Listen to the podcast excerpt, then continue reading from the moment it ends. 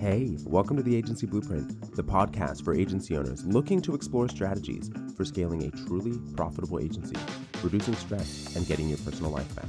I'm your host, Robert Patton, business coach and contract CFO to agencies. To download a free copy of my international best-selling book, The Agency Blueprint, go to creativeagencysuccess.com. I wanted to start today with a story about an agency that was, you know, had brought in a fair amount of revenue, was doing about $5 million in rev at the time, but was not very profitable. I mean, they had some profit, but not um, profitable profitable enough, and not meeting the KPIs that they wanted to. And they had been raising their prices, and and they thought doing the right work, but were not really able to figure out what was going on and why projects were not being profitable. So uh, they hadn't really been um, tracking time up until this point, and they they ended up needing to institute a time tracking system so that I could do a time study. Once they had instituted a time tracking system, we went through all of their time entries and information and started getting some information side by side of different clients, different projects, and understanding where the profitability gaps were and sort of where resources were being spent and, and sometimes even wasted that was causing the agency to have strapped resources, a fairly good amount of revenue, but I mean, could be improved, but just profitability was not where it needed to be. What we ended up finding while going through all of their reports was that when you had a project stayed within one department, it was phenomenally profitable actually well above, industry norm, but the moment that it went from one department to another, from strategy to creative, or from creative and actually out to production, or from creative to digital, and these different types of mindsets in there were a good size agency and were really sort of struggling figuring out how they were going to be able to get things going. And it was Really, the solution was a pretty simple solution, and it was two pronged. The first solution was they needed to create a creative brief that allowed everyone to have the information that they needed when they started working on the project that they had. And two, that one person from every department would be involved in the client onboarding or project onboarding conversation to allow for them to be able to have information transfer, not have losses in communication between departments. And this had some pretty sweeping changes and improvements to the agency. While the interdepartmental component of this particular agency was a little bit of an outlier, communication issues and how that actually directly affects profitability is extremely common, and I see it all the time and one of the primary areas of issue and profitability problem within an agency.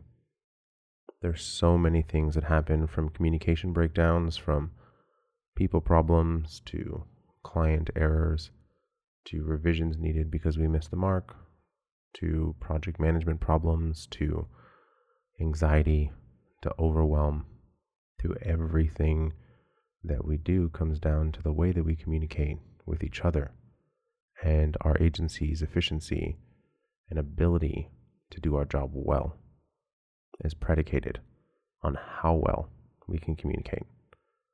And so I wanted to talk to you in this episode about some key fundamentals in communication strategies to allow for your team to be effective communicators with each other and just setting communication standards within um, uh, with external people as well. So First thing that I think is extremely important that a ton of agencies miss is having a client communication standard and an internal communication standard. So, with the client communication standard, you want to have it be hey, how do you, what is the tone of the email, type of voice that you're going to be emailing in, the frequency by which you respond, um, how do you actually respond? Is it always that you provide an answer and solution by a specific time, or do you just provide a response letting them know when it's going to get done? These type of things is extremely important to understanding how people are going to uh, communicate with external world, especially clients, and then having internal communication standards by, again, how quickly you're going to respond, where is the information going to be housed, how do you communicate things completely. So, one of the things that is like a major, major breakdown here is that I see communication channels and they become really, really, really long and they go on forever. And the reason why this happens is someone will send an email with 5% of the information. The person receives it that needs to take it, take it and action it and do whatever they need to do internally. And when they receive it, they end up realizing that I only have this much information. I've got these three questions. So they send those three questions over, then they get a response. Those responses are half answers. So they ask follow up questions, and it goes back and forth like this for a while. One of the things that, I, and this happens, I've been seeing this happen even, even more in the age of starting to get into more remote working. And I think it's really important to recognize how this happens. And this, this happens more with not having direct communication with team members. So I have a rule that I recommend to clients and a rule that I have within my own business as well. Um, that I actually even do the same thing with clients. That if emails go back and forth more than twice, that it's time to actually get on a phone call or in a Zoom call or in Teams or whatever your method of communication communication nowadays. And you make sure that you get on a time to actually just solve the problem. Get to the root of it, figure it out, eliminate the communication problem, and solve it. Make sure that everyone's on the same page. And it saves a lot of time. Everyone thinks that going back and forth via email, it's a ton of frustration, causes anxiety, it's irritating, and it's just not fun. And I mean, why would we be continuing to spend 40 hours a week, if not more, doing something if we are not having fun? One of the other things that has been just a huge kicker recently as well is all these different chat systems from Slack to Teams that we're utilizing internally now create this ability to just have so many forms of communication, causing, and I know for me, communication overwhelm. I don't like having communication in so many different places. And also, it creates this feeling of anxiety and anxiousness that you need to respond to everything very quickly as well. And I think it's really important to recognize that it's difficult to one remember things that are happening via chat. So I have a rule that if it actually requires an action, then it shouldn't be something that's sent in an instant message format that it should be managed within the project management system.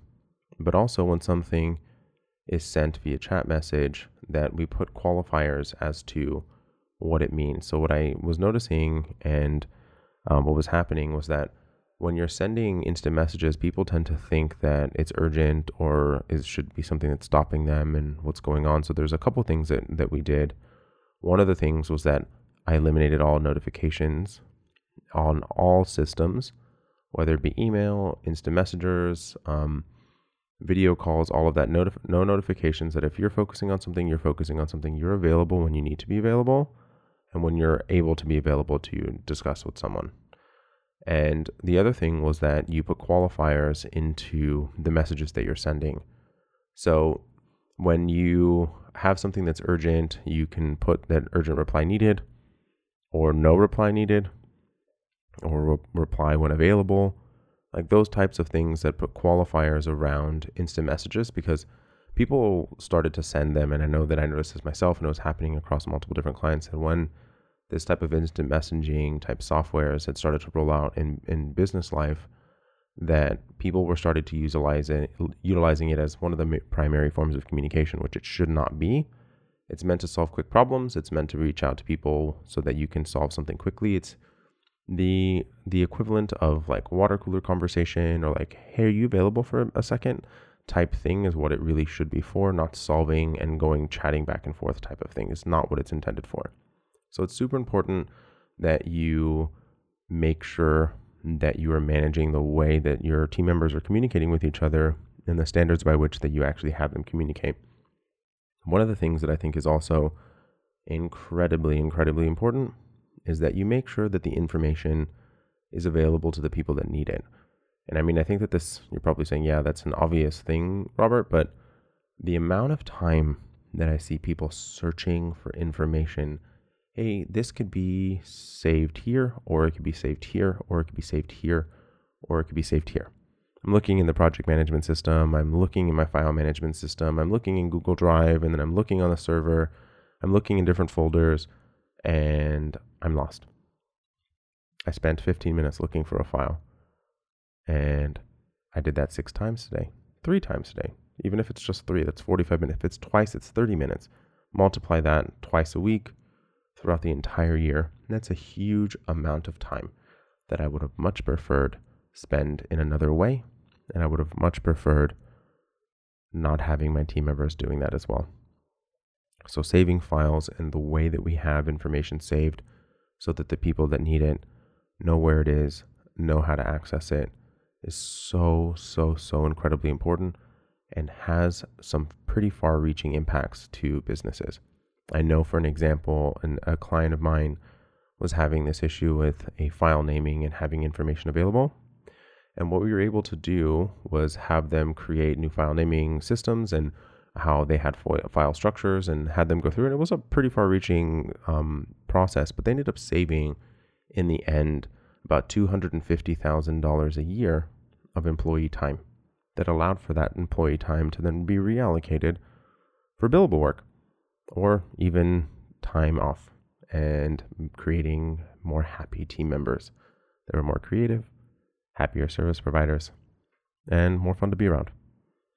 There's a couple things that I just think that you want to, when you're putting together a communication strategy, you want to make sure that you have defined what the objective is, what you're looking to solve, what's really important, your non negotiables, and then just the nice to haves bring team members into the conversation so that they can help brainstorm what's actually going on real time for them ideally having people in each different level of your agency so that have a very clear understanding.